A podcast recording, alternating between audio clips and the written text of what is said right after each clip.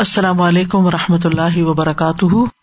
نحمد و نسلی علیہ رسول کریم بعد، فاعوذ باللہ من الشیطان الرجیم۔ بسم اللہ الرحمٰن الرحیم۔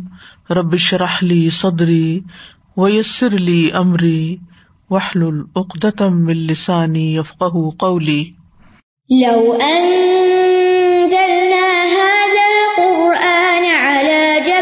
لرأيته خاشعا.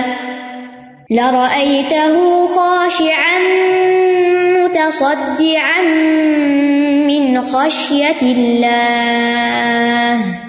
وتلك الأمثال نضربها للناس لعلهم يتفكرون. امثال القرآن پروگرام کے سلسلے میں آج ہم حاملین تورات کی مثال پڑھیں گے۔ جو سورت الجمہ کی آیت نمبر پانچ میں آتی ہے۔ ارشاد باری تالا ہے۔ مثل الذين حملوا التوراة ثم لم يحملوها، ثم لم يحملوها كمثل الحمار يحمل أسفارا. بئس مثل القوم الذين كذبوا بآيات الله. والله لا يهدي القوم الظالمين. ان لوگوں کی مثال جو تورات اٹھوائے گئے تھے، پھر انہوں نے اسے نہیں اٹھایا۔ گدھے کی مثال کی طرح ہے جو کتابیں اٹھاتا ہے۔ کتنی بری مثال ہے ان لوگوں کی جنہوں نے اللہ کی آیات کو جھٹلایا اور اللہ ظالم قوم کو ہدایت نہیں دیتا۔ سورت الجمہ میں آنے والی یہ مثال اللہ سبحان تعالی کے اس احسان کو بیان کرنے کے بعد آئی ہے جو اللہ تعالیٰ نے اس امت پر احسان فرمایا کہ اسے تمام امتوں پر فضیلت دی اور پچھلے لوگوں کے یا امتوں کے گمراہ ہو جانے کے بعد نبی صلی اللہ علیہ وسلم کو مبوس فرما کر لوگوں کی ہدایت کا سامان کیا۔ اب امت محمد صلی اللہ علیہ وسلم کو ایک طرح سے خبردار کیا جا رہا ہے کہ وہ پچھلی قوموں کی مشابہت سے بچے، جنہوں نے اپنے نبی علیہ السلام سے علم اور ہدایت کی ذمہ داری اٹھائی، لیکن پھر اسے اختیار نہیں کیا۔ جو علم انہوں نے حاصل کیا، اس پر عمل نہیں کیا۔ تو یہاں پر ایک مثال کے ذریعے یہ بات سمجھائی گئی ہے، جس میں ہم سب کے لیے بہت سے سبق ہیں۔ ارشاد ہے مسل الدین التوراتا وہ لوگ جنہیں تورات کا حامل بنایا گیا، جنہیں تورات اٹھوائی گئی۔ مسل سے مراد وہی صفت اور حال ہے یعنی ان کا حال کیا ہے۔ کن کا حال؟ الدین حمل التورات، جنہیں تورات اٹھوائی گئی، تورات کا حامل بنایا گیا۔ ہم ملو کا لفظ جو ہے، یہ حمل سے ہے۔ جو بوجھ اٹھانے یا لادنے کے معنی میں آتا ہے۔ اور اس کا استعمال بہت سی چیزوں میں ہوتا ہے۔ خاص طور پر وہ بوجھ جو حصی طور پر اٹھائے جاتے ہیں۔ جیسے کسی کی پیٹ پہ کوئی چیز لاد دی جائے۔ وہ بوجھ جو باطن میں ہوتے ہیں، جیسے پیٹ کا بوجھ، اس کے لیے حمل کا لفظ بولا جاتا ہے۔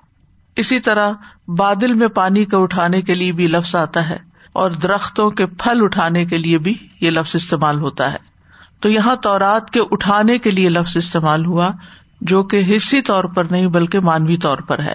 تو اللہ وینا سے مراد یہود ہے اہل کتاب ہے جنہیں اللہ تعالیٰ نے ذمہ دار ٹھہرایا تھا کہ تورات جن احکام، ہدایات، آداب پر مشتمل ہے، ان پر یہ عمل کرے لیکن انہوں نے اس کو اپنی پیٹ پیچھے ڈال دیا اور اس پر عمل کرنا چھوڑ دیا۔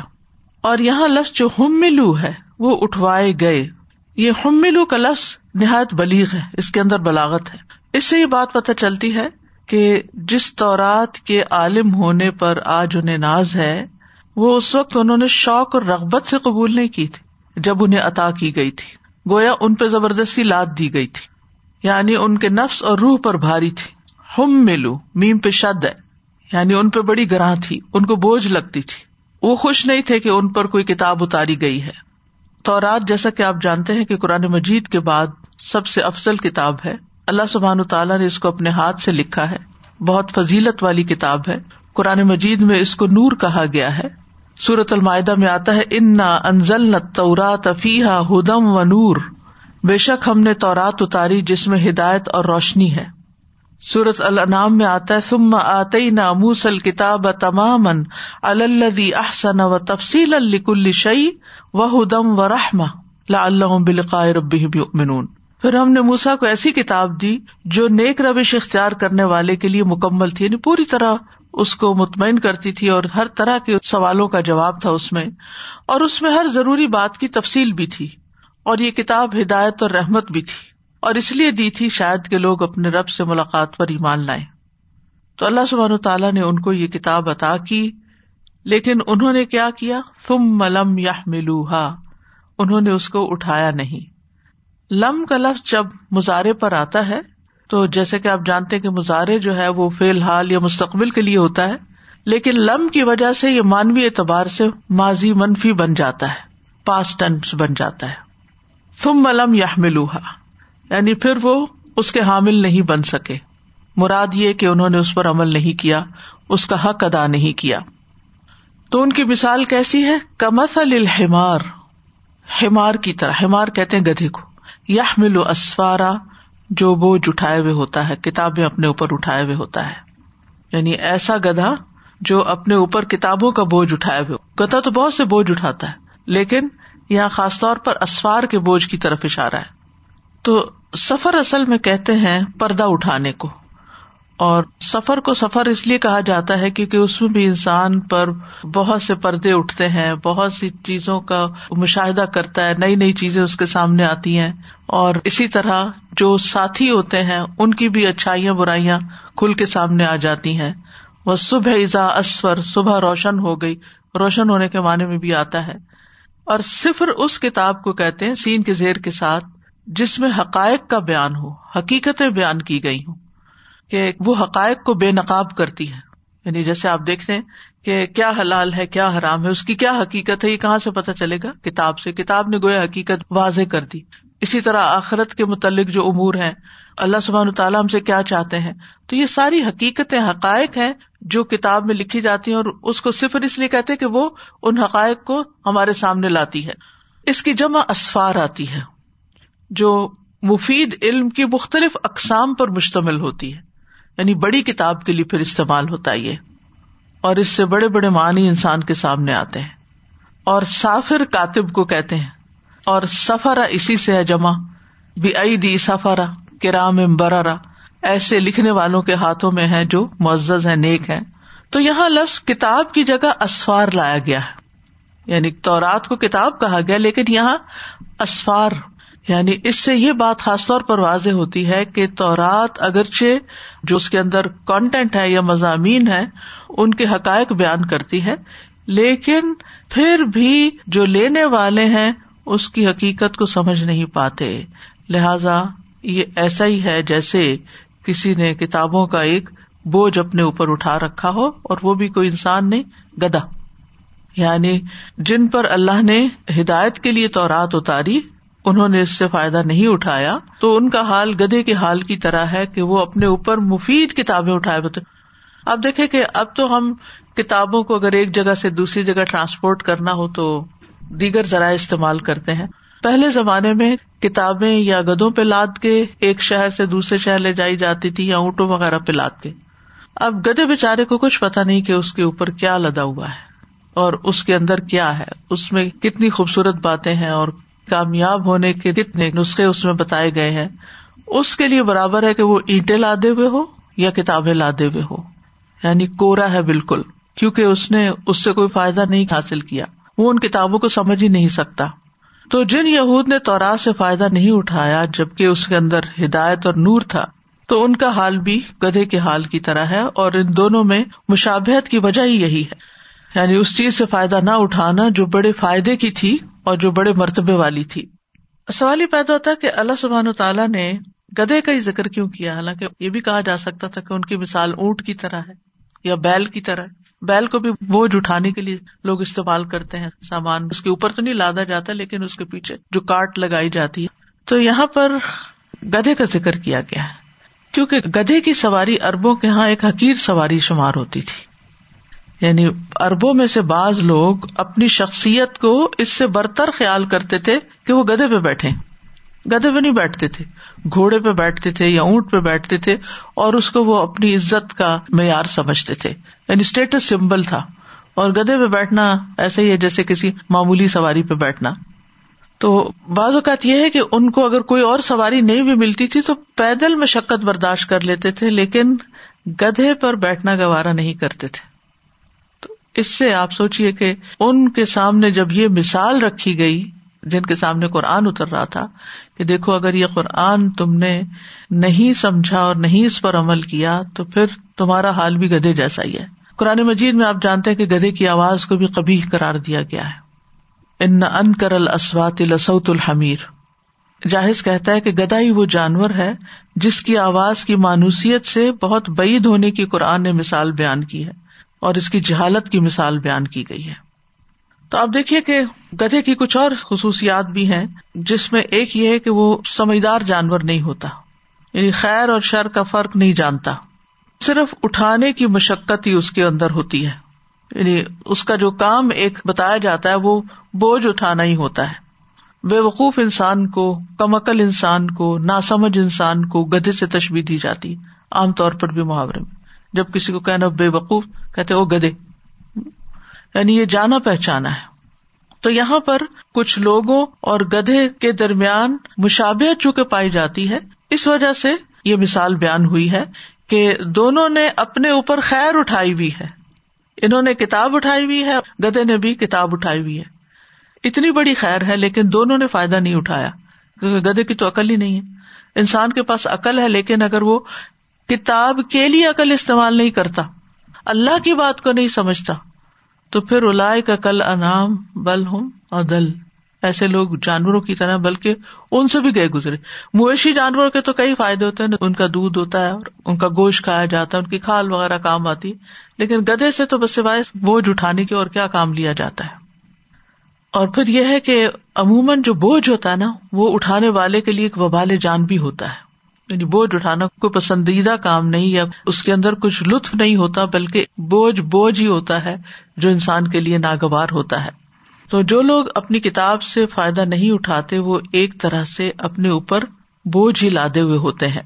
اور جو فائدہ اٹھاتے ہیں، وہ یہ نہیں ہوتے کہ کتاب ہر وقت ہاتھ میں رکھے یا بیگ میں رکھے یا موبائل پہ کھول کے رکھے یا سر پہ اٹھا کے رکھے مطلب یہ ہے کہ ان کی پوری شخصیت اس میں ڈل جاتی ہے۔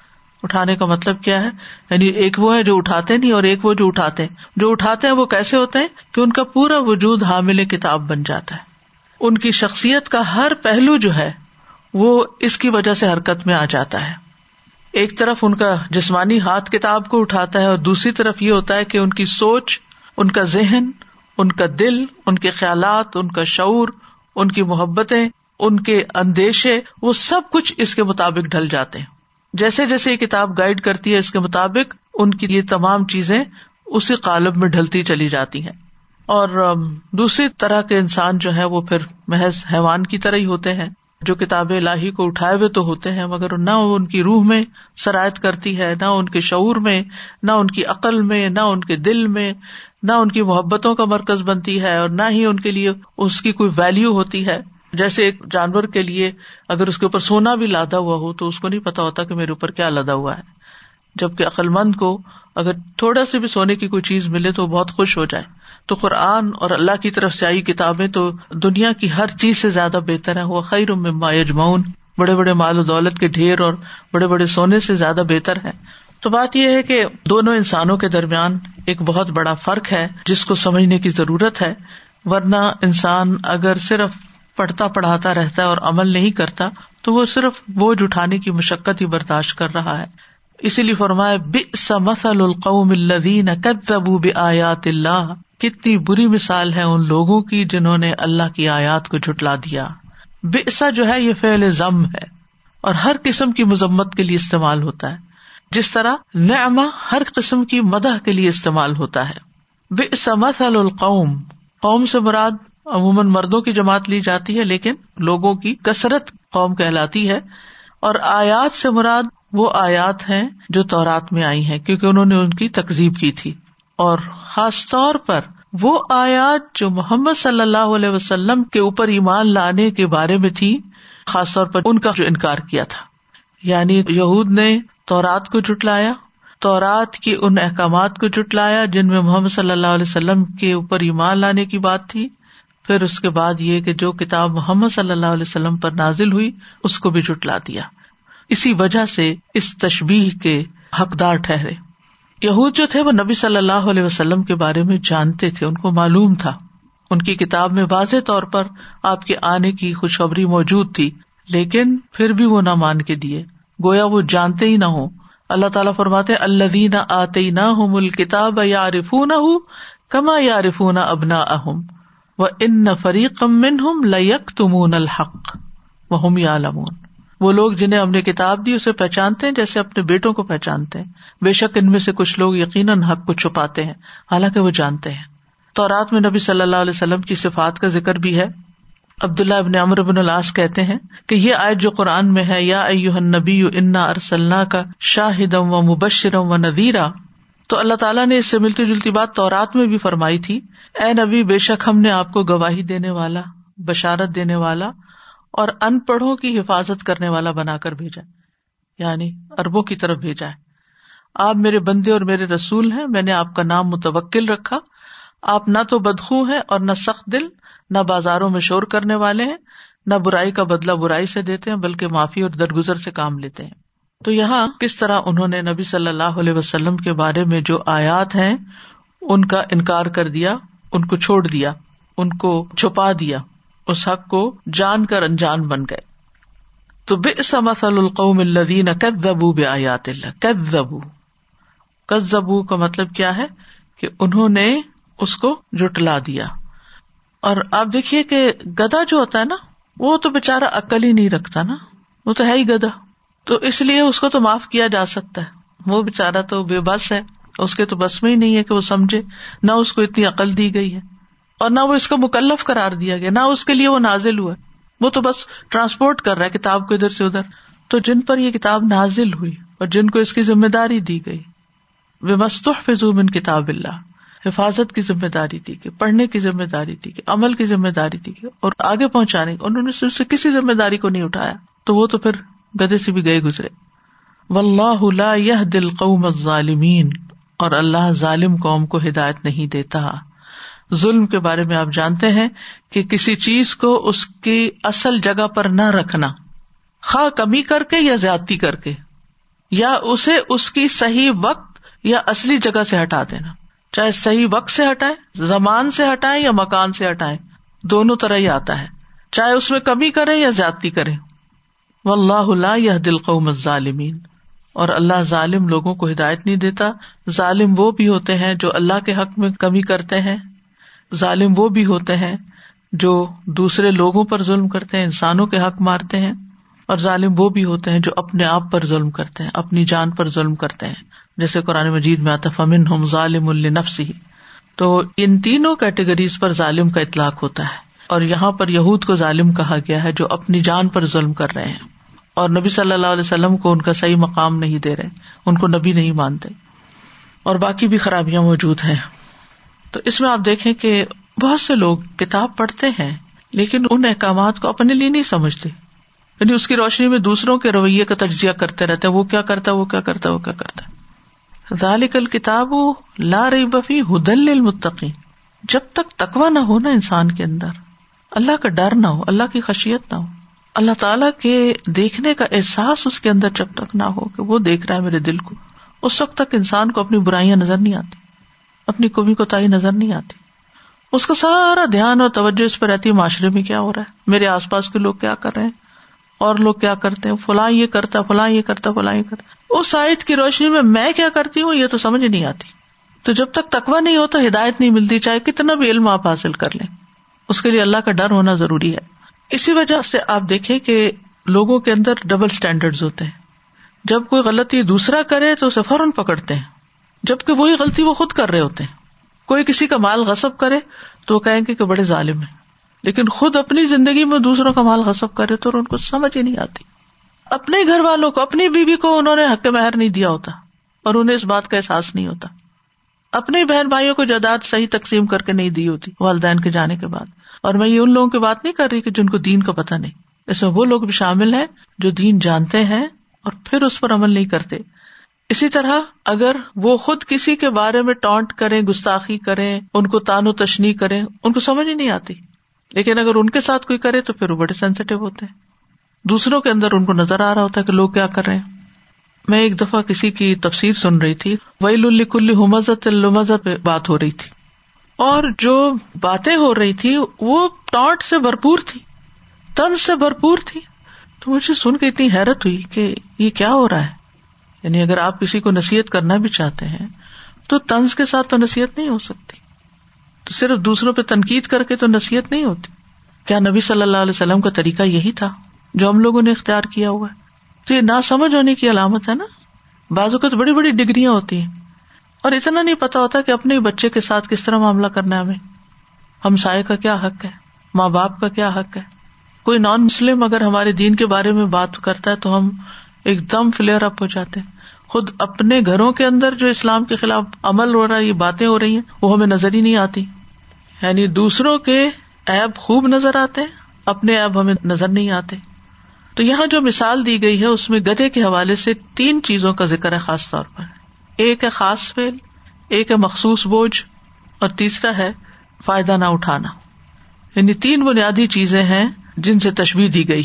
پہلی بات یہ ہے کہ تورات کی ذمہ داری اٹھانا، کیونکہ تورات ان کے ہاتھوں میں تھی۔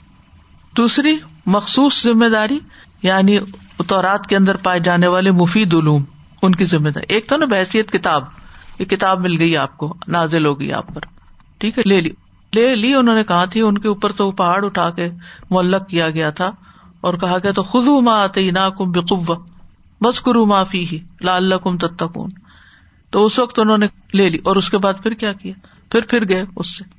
ٹھیک ہے؟ تو ایک تھا بحثیت کتاب کتاب لے لی، ذمہ داری لے لی، حامل کتاب بن گئے۔ اور دوسری کیا ہے کہ اس کے اندر جو مفید علوم ہے ان پر عمل۔ اور پھر جی، تیسری چیز یہ کہ جو حکمتیں تھی اس کے اندر اور جو احکامات تھے یعنی کہ تدبر یا ڈیپ تھنکنگ جو ہے، اس سے آری ہونا۔ یعنی پہلا درجہ کسی بھی انسان کا یہ ہوتا ہے کہ وہ کتاب پر ایمان لائے، پھر اس کو کتاب سمجھے کہ ہاں یہ ہماری طرف نازل ہوئی ہے، جیسے قرآن مجید۔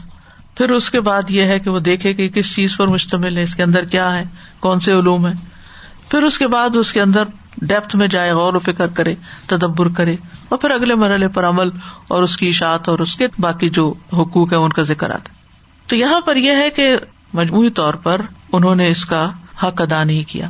جیسے کارون کے بارے میں آتا ہے کہ وہ تورات کا حافظ تھا، لیکن پھر آپ دیکھیں کہ اس کا عمل کس طرح تھا۔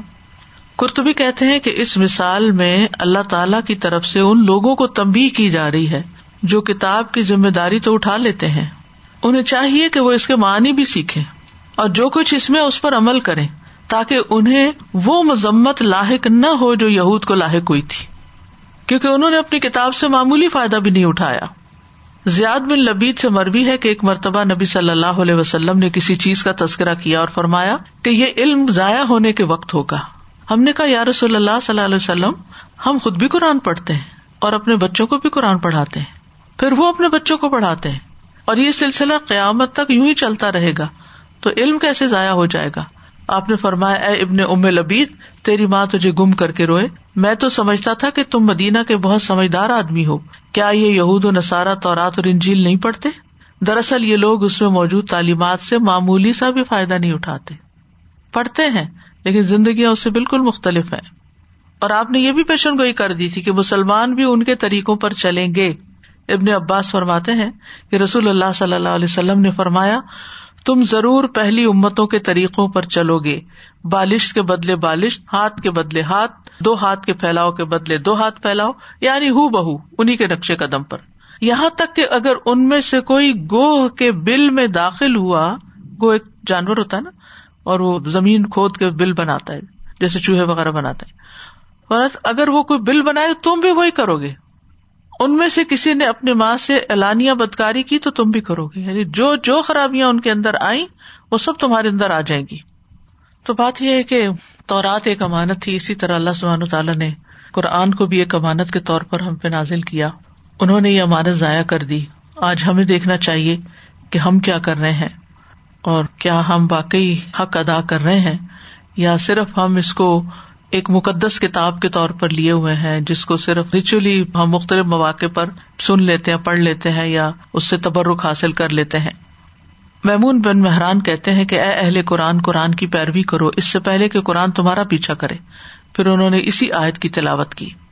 یعنی گدھے جیسی حماقت اور صفاحت اور جہالت سے بچنے کی تلقین کی۔ کسی شاعر نے کہا تھا، تعلم یا فتح فل جہل آرو ولا یردا بھی اللہ مارو اے جوان، علم سیکھو۔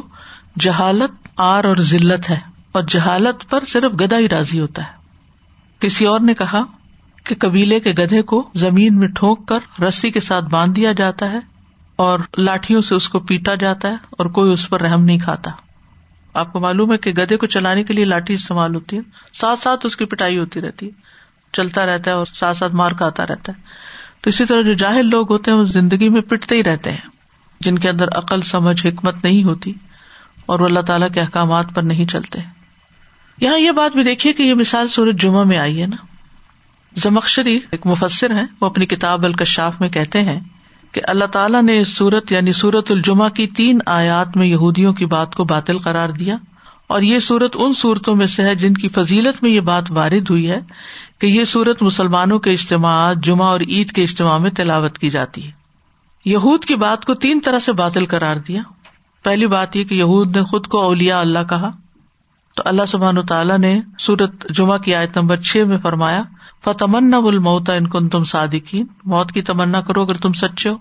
اولیا اللہ ہو تو بس تمہارا ٹھکانا تو بہت بلند ہوگا تو مرو اور چلو وہاں۔ دوسرا یہ کہ انہیں اپنے اہل کتاب ہونے پہ بڑا فخر تھا۔ یعنی ان کے لیے یہ بات بہت تفاخر کی تھی کہ ہمارے پاس علم ہے۔ اور ہم جاہل اربوں کے اوپر فوقیت رکھتے ہیں کتاب کی وجہ سے۔ تو اللہ سبحان تعالیٰ نے اس مثال کے ذریعے سمجھایا کہ تمہارا حال تو گدے جیسا ہے جس پہ کتابیں لدی ہوئی ہوں۔ تم اپنے آپ کو اس کی بنا پہ شرف اور عزت کے قابل کہاں سمجھتے ہو؟ تیسرا یہ کہ وہ ہفتے کے دن پہ فخر کیا کرتے تھے۔ تو اللہ سبحان تعالیٰ نے سورج جمعہ میں جمعہ کے دن کی بات کر کے ایک طرح سے یہ بتا دیا کہ جمعہ کا دن ہفتے کے سارے دنوں سے زیادہ افسل ہے۔ گدے کی کچھ خصوصیات پڑھنے کا موقع ملا۔ کہ گدا جو پچاس سال سے زیادہ تک زندہ رہ سکتا ہے اور ایک گدھا اپنے قد اور کاٹ جیسے گھوڑے سے زیادہ طاقتور ہوتا ہے۔ کچھ گدھے کمال یاداشت کے مالک ہوتے ہیں۔ ان کی یاداشت بڑی اچھی ہوتی ہے، چیزوں کو یاد رکھتے ہیں۔ پچیس سال پرانے علاقے اور گدوں کو پہچان سکتے ہیں۔ پھر اسی طرح یہ ہے کہ آسانی سے چونکتے نہیں یعنی ہوتا نا کوئی آواز سنی یا کچھ تو بدک گئے یا کچھ، وہ نہیں ہوتا ان پہ اثر۔ ان کی ڈٹائی بڑی مشہور ہے۔ ضد، ڈھیٹ۔ گدے کو ڈرا، دھمکا کے کوئی کام کرانا بڑا مشکل ہوتا ہے، جس کو وہ اپنے مفاد کے خلاف سمجھتا ہو۔ اور اس کو سدھانے کے لیے اپنے لفظوں یا حرکات سے یہ یقین دلانا ضروری ہے کہ وہ آپ پر اعتماد کر سکتے یعنی اعتماد بل کرنا پڑتا ہے، پھر وہ آسانی سے کام سمجھ جاتے ہیں۔ گدا ایک دوسرے گدے کی آواز ساٹھ میل کی دوری سے بھی سن لیتا ہے یعنی اس کی سننے کی حص اتنی ہوتی ہے۔ ان کے کان گھوڑوں سے زیادہ بڑے ہوتے ہیں، جو انہیں صحرا میں ٹھنڈا رکھنے میں بھی مدد دیتے ہیں۔ ان کی خوراک کا پچانوے فیصد حصہ ان کا جسم ابزارو کر جاتا ہے۔ صرف صرف پانچ فیصد ویسٹ ہوتا ہے۔ اس لیے ان کا جو ویسٹ ہوتا ہے وہ اچھی کھاد نہیں ہوتا کیونکہ اس میں کوئی خاص چیز نہیں ہوتی۔ بارش کو نہیں پسند کرتے۔ یہ ریوڑ میں رہنا پسند کرتے، ریوڑ کے جانور۔ اکیلے رہنا پسند نہیں کرتے۔ ایک اکیلا گدھا بہت سی بکریوں کے ساتھ مل کے خوش ہوتا ہے۔ اور پھر یہ ہے کہ ایک ریوڑ میں گدھے ایک دوسرے کی بھی تربیت کرتے ہیں، جیسے چمپینزیز وغیرہ۔ تو صدیوں سے گدھوں سے کام لیا جا رہا ہے جو قیمتی سامان اور دھاتے اور لوہا اور بھاری بھاری سامان ایک ملک سے دوسرے ملک میں لے جاتے تھے۔ یعنی اب تو ٹرانسپورٹیشن آسان ہو گئی ہے نا۔ کہتے ہیں کہ شارائے ریشم پر بحر اوکیا نوز سے بحر روم تک ریشم لاد کے لے جاتے تھے۔ اتنا طویل سفر بھی کرتے تھے۔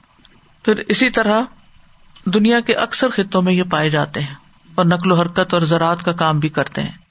ہو سکتا ہے کہ ان معلومات کی روشنی میں آپ کو مزید اس مثال پر غور و فکر کا موقع ملے کہ گدھے سے ہی مثال کیوں دی گئی ہے۔ اس مثال سے جو باتیں ہماری سمجھ میں آتی ہیں یا ہمیں سمجھنی چاہیے، ان میں سے سب سے بڑی بات یہ ہے کہ انسان کی عزت اور شرف چاہے وہ علم سے ہے۔ پہلی چیز جو مسلمانوں کو دی گئی وہ علم اقرا، بسم ربک اللہ خلق۔ اللہ انسان عالم یا عالم سے یہ پتا چلتا ہے کہ اللہ نے انسان کو وہ علم دیا جو اس کو نہیں پتا تھا۔ اس لیے دین کا علم حاصل کرنا ضروری ہے، قرآن کا علم حاصل کرنا۔ اور وہ اللہ تعالیٰ نے براہ راست انسان کو دیا الرحمان علم القرآن۔ براہ راست سے مراد یہ ہے کہ خود اللہ تعالیٰ نے اپنی طرف اس کو منسوب کیا۔ بھیجا تو جبریل علیہ السلام کے ذریعے، محمد صلی اللہ علیہ وسلم کے قلب پہ نازل ہوا۔ لیکن یہ یاد رکھنا چاہیے کہ صرف کسی نبی کا کسی قوم میں آ جانا، کسی نبی کی امت میں سے ہونا، یا پھر علم مل جانا، یا کتاب الہی کا مل جانا صرف یہی شرف کی باتیں نہیں ہے بلکہ ان پر ایمان لا کر ان کے مطابق اپنی زندگیوں کو ڈالنا ضروری ہے۔ کیونکہ جو حق کو پا لے، حق اس کو سمجھ آ جائے، پھر وہ اس کی اتباع نہ کرے، تو اللہ کی ناراضگی کا سبب ہوتا ہے۔ اس پر اللہ کا غزب ہوتا ہے۔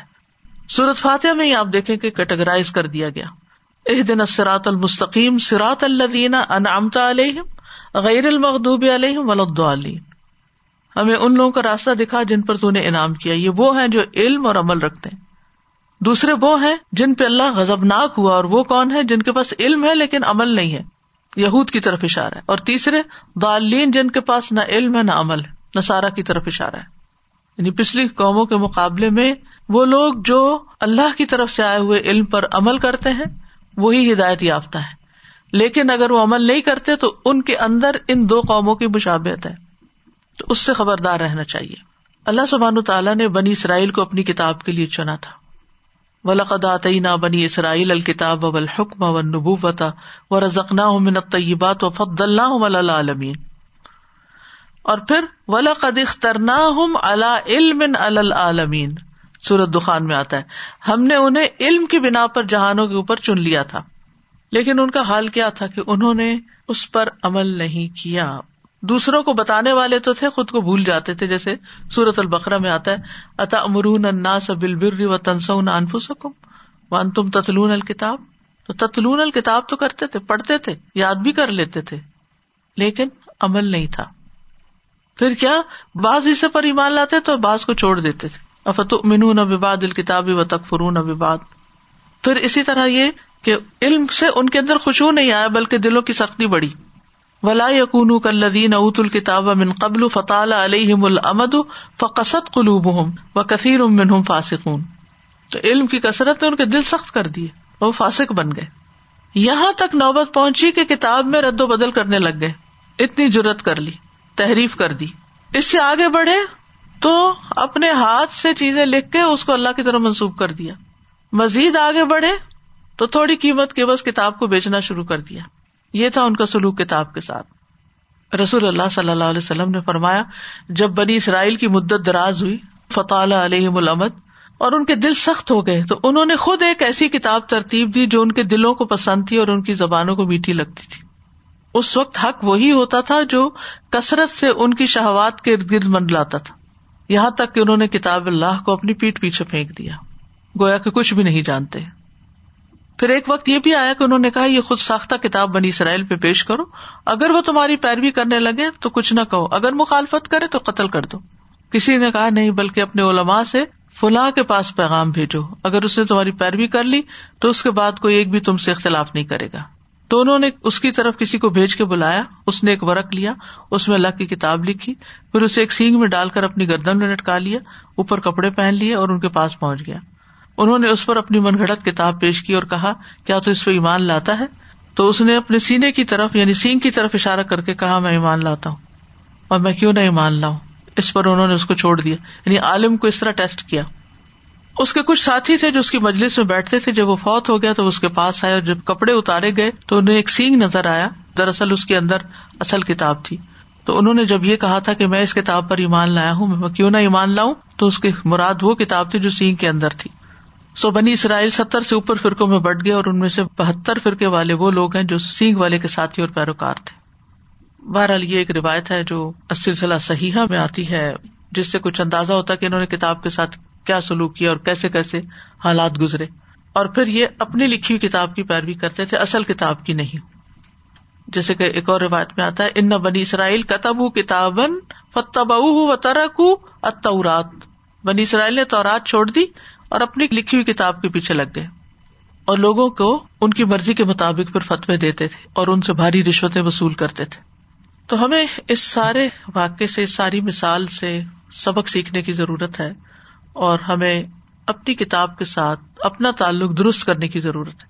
اصل مقصد یہ مقصد صرف کسی کے عمل کی نشاندہی نہیں کہ دیکھو دیکھو وہ کیا کر رہا ہے۔ اس لیے دیکھو کہ تم وہ نہ کرو۔ اس سے سبق سیکھو۔ تو ہمیں کیا کرنا ہے؟ اپنی کتاب کا حق ادا کرنا ہے۔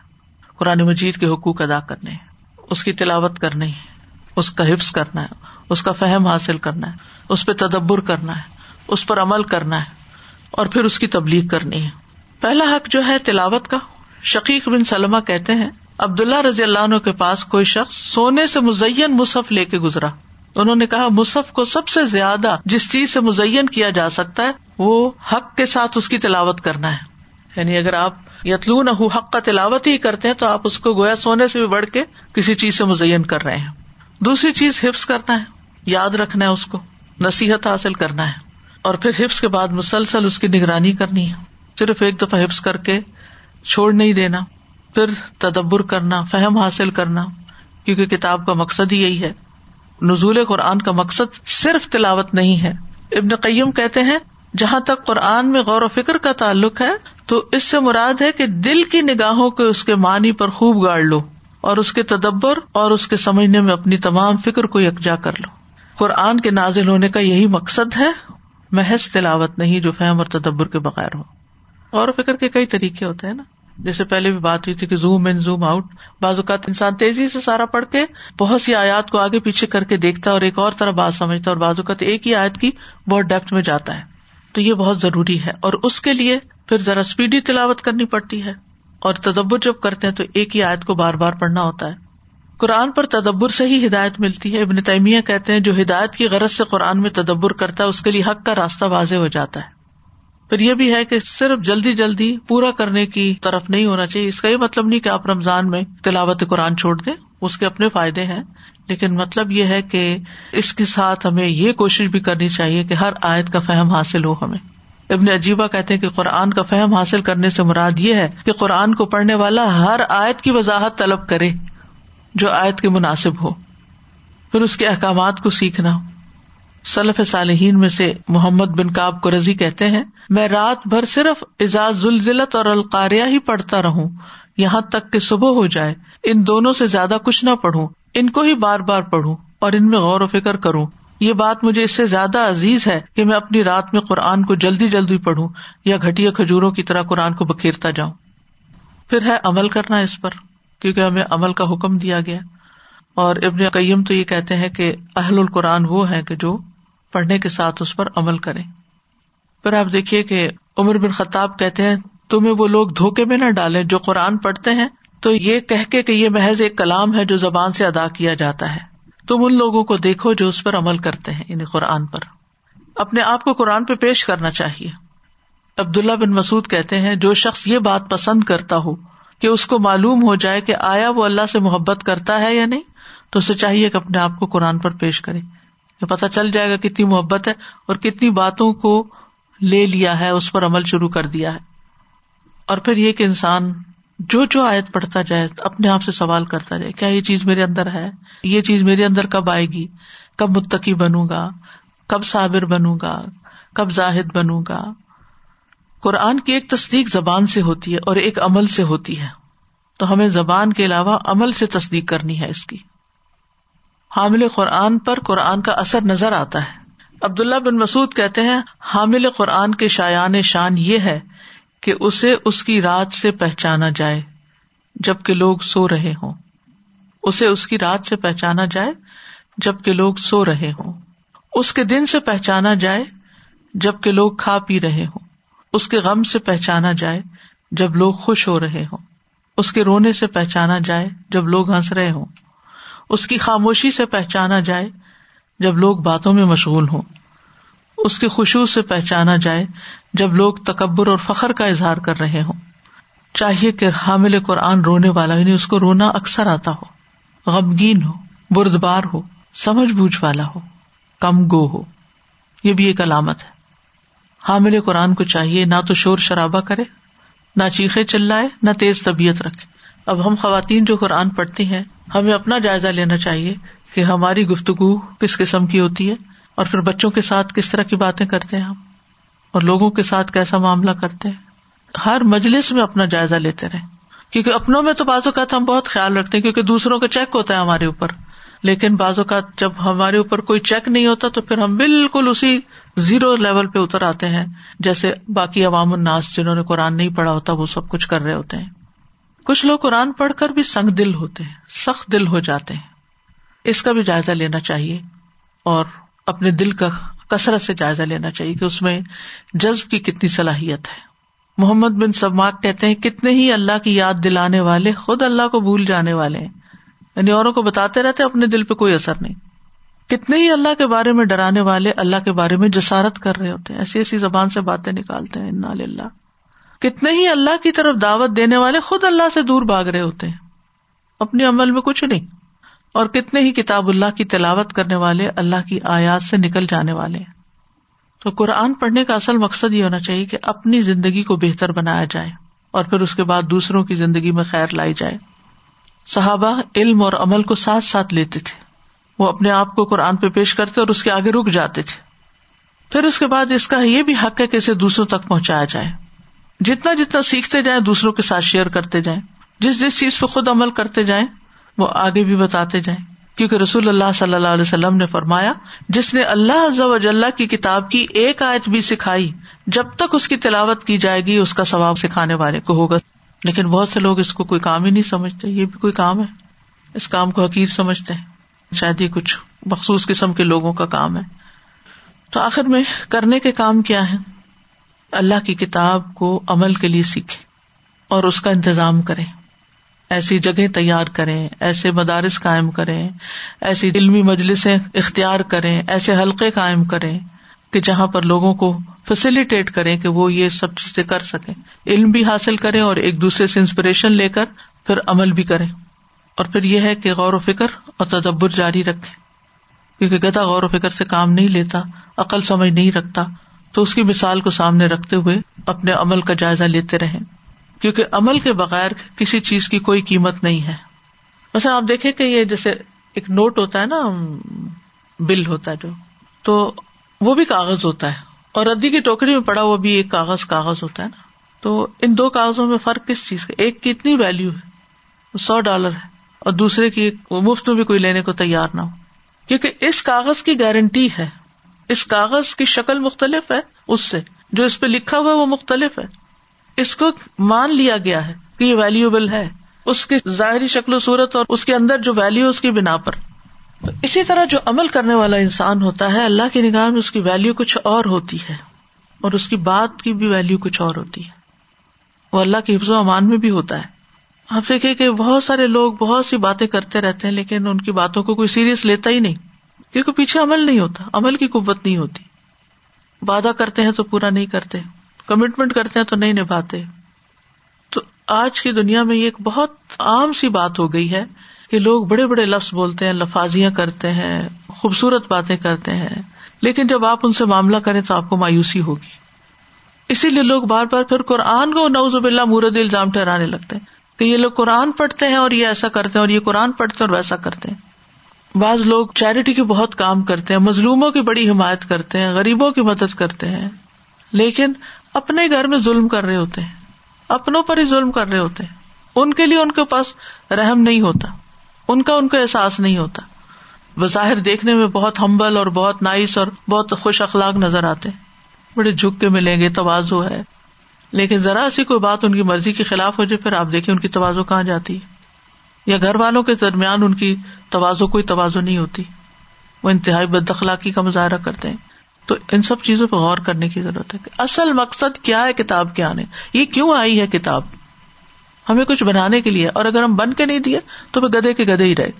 تو اللہ تعالیٰ سے دعا کرتے ہیں کہ اللہ تعالیٰ ہمیں علم نافع بھی عطا کرے اور عمل سالے بھی عطا کرے اور ہمارے دلوں کو ٹیڑھا ہونے سے بچائے۔ رب بنا اللہ تز خلو بنا باد از ہدئی تنا وہ حب لنا ملدن کا رحما ان کا انتل وہاب رب زدنی علما. اللہ انی اسل کا علم نافع و اعوذ بک من علم لا ينفع. اللہ انی اسل کا علم نافع و رزقا طیبا و عملا متقبلا. اللہ انفعنی بما علمتنی و علمنی ما ينفعنی و زدنی علما. ورزقنی علما تنفعنی به.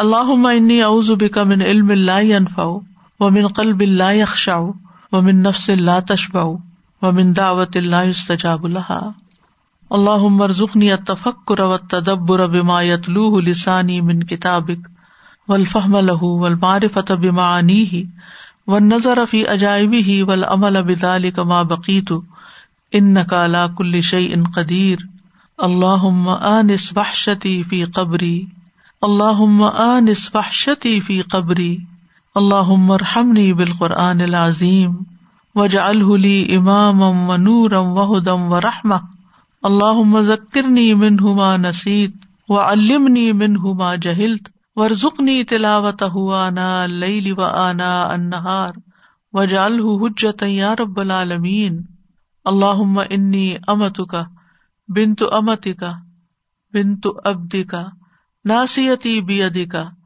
مادن فی حکمک عدل فی قضاؤک، اسألک بكل اسم هو لك سمیت به نفسک، او انزلته فی کتابک، او علمته احدا من خلقک اب استأثرت به فی علم الغیب عندک، ان تجعل القرآن ربیع قلبی، ان تجعل القرآن ربیع قلبی ونور صدری۔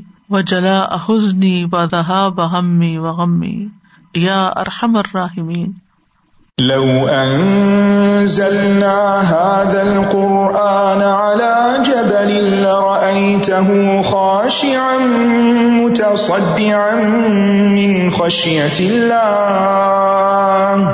وتلك الأمثال نضربها للناس لعلهم يتفكرون.